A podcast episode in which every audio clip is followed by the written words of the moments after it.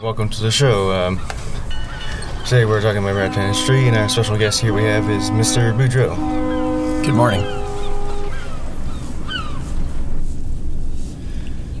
So today we're gonna have some talks about how to get into the maritime industry and discuss the advantages or the challenges of working in the maritime industry throughout the Washington state. So there's a couple different ways you can approach it. Um, you can go in from a professional mariner, uh, like at a trades level. And for that, even here in Washington State, there are uh, schools with courses. There's um, locally for us, there's one in Bellingham, Anacortes that may still be in business. I haven't checked lately. Well, I have today, and there's like, I found out there's like five that are open currently.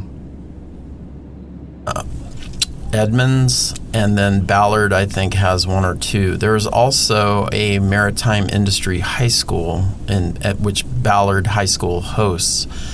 And there's also what's called the ORCA program, um, Ocean Research College Academy, which is a running start program but with a maritime theme, more about maritime uh, or marine science than the maritime industry, but it certainly involves that. So, just a heads up, he's going to do a lot of informational talking. And there's a lot of information you must know about, so I'm going to let him to it.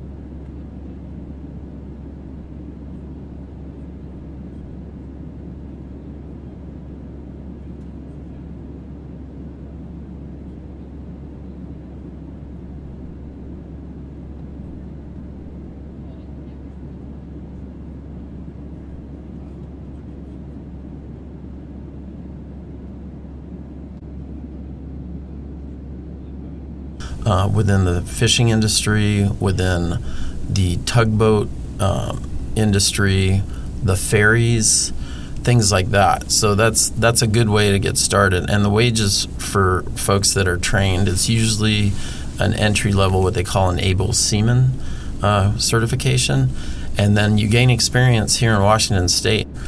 The flip side of that would be to approach it from the professional mariner and Coast Guard examination. Seven or eight maritime universities in the United States, when you graduate with a bachelor's in something, and it doesn't have to necessarily be engineering, um, you will take an examination from the Coast Guard your senior year either for engineering duties or for deck and navigation duties. And what that enables you to do is go to work at a professional level at a pretty high pay rate starting out like about seventy-five to eighty thousand dollars a year. Well, if you want to know more, you can ask him at room number 584. And another room that he's also in is 405. Right when you enter into that building where uh, Mr. Hahn and Steele are at. And at room 584, he's also right next to Miss Gonzalez and both Mr. Nielsen, who both do cooking and uh, woodworking. So the, the Department of Transportation has a little administration within it called the Federal Maritime Administration, and it takes care of basically the certifications for any inland, coastal, or deep water certification, both both for the professional mariners and the trades, but also the professional mariners that are at the officer level. And so with that, you can go anywhere. Um, just an- anecdotally, companies, and especially if they're under the, the cognizance of the Maritime Administration, they have to provide health benefits, dental benefits, uh, 401a. Um, they keep in mind, especially now in the 21st century, that it's important to have a work life balance. And so, depending on the, tur- the turnover and the type of shipping you're involved in, you might go work for two weeks straight and then you're home for a week, two weeks, home for a week.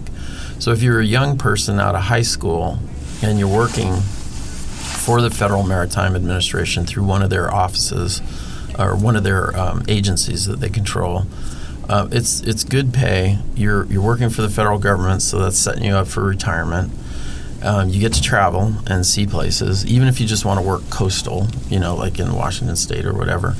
Um, the Maritime Industry University is the closest one to us. Is uh, California State University. Um, it's called Cal Maritime, and it's in Vallejo, California, which is at the northern end of the San Francisco Bay. The National Oceanic and Atmospheric Administration runs research vessels.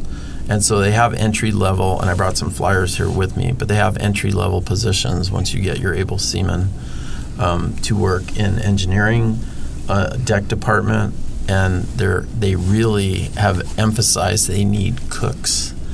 So you could go, you could leave Burlington Edison High School, take a two year certificate at Skagit Valley College, $40,000. You just have to understand that you're going to be traveling. And as a young person, it's helpful if you don't get married right away and you don't have a family. I mean, I'm not saying don't do that, but at the same time, you got to get yourself established. So that's it in a nutshell. There's the trades, and then there's the, the higher level professional mariners through the universities. Well, thank you for your time here, Mr. Boudreau. You're welcome.